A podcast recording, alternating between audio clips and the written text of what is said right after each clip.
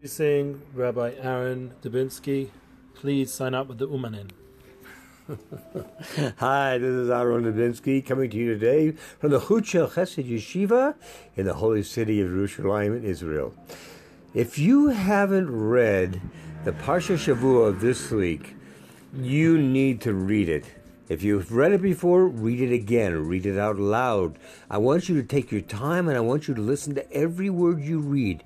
What you are reading is nothing less than a love letter dictated from Hashem to Moshe Rabbeinu to the people of Israel to tell us how much he loves us.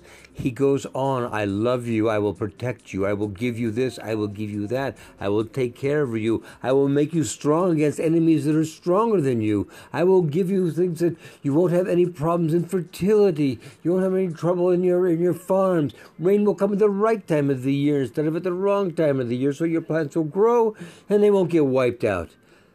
This is a great deal.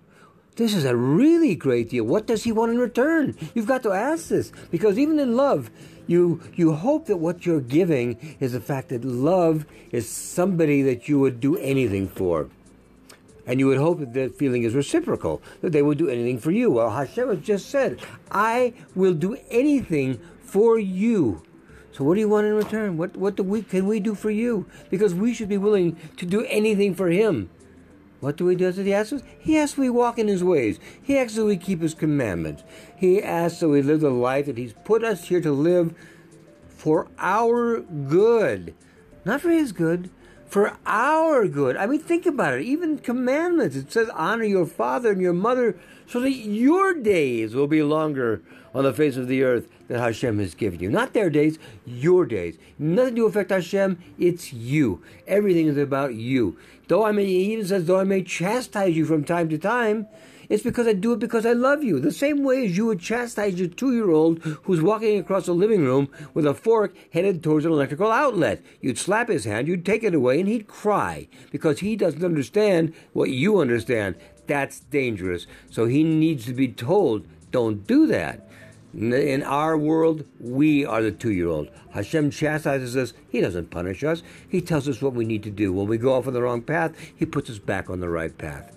This is a life we're meant to live, the life He gives to us, the life that is great, that makes us closer to Him. This is what He makes for us so that we, we can complete our own personal Geulah and lead to the final Geulah and the coming of Mashiach Tzidkenu and the building of the third Beit HaMikdash. Ben Be'erov Yomeinu. Amen. Have a great Shabbos. Shabbos.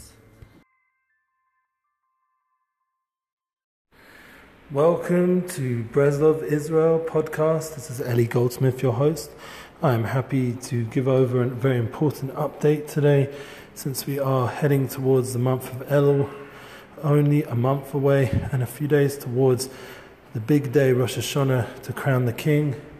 Part of crowning the king is getting ready for the new year and the opportunity to do all kinds of positive mitzvahs, to do our mission in the world. And one of my special merits is to be involved with Breslov Israel and have the opportunity to work with the important principle of Amunah. Amunah is our future, that is the truth, and Amunah is our future tour, is coming to a neighborhood near you. The good news is there's opening up a potential whole Shabbos, um, a big Shabbaton, that we are thinking and considering of doing so in Miami. And the reason being, maybe some changes of Houston or moving it to Montreal. We'll see exactly what will be. Um, we're going to keep an open mind and heart to be guided the way we're meant to go. And uh, that means we can't close anything until this is clarified. I'm sorry for the delays, but that's the way Hashem's working this. And that's with Amunah, this Torah will be built and with innovation and opportunity to be flexible, and we'll see it will come together the way it's supposed to. So, once again, we do have some interest in Miami. So, if you're in Miami listening to this, please come forth. We do need sponsors to make it happen. That is a big part of the uh, Amunah is our future toys to have partnership so that we can afford to bring the Rav Rav Shalom Arush himself and Rabbi Lazer Brody and his entourage together um, to your town and be hosted there in a way that you know we can really honor the Rav and create the right setting so that the shiurim, the classes will be in the best way we can do it, alongside with times for meetings and opportunities to receive the community for blessings and to share all the different Amuna aspects.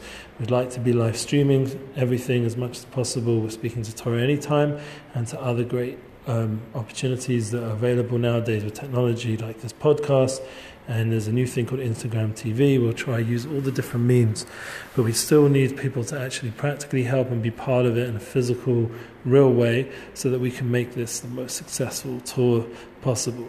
Now, another important point is again that Uman in the Uman in in Ukraine in Uman is still looking for some last minute bookings before the month of Elul is over, and we'll be there already and crowning the king in, in Uman Rosh Hashanah, I do request you to email us. The information is below, and we will straight away create a place for you in one of our rooms that's still available.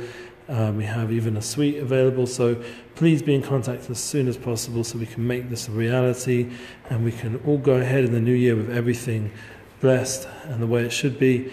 And we need your involvement to make that happen. Appreciate it. It's an opportunity for everybody, including myself, and we're going to do this mission with Amunah.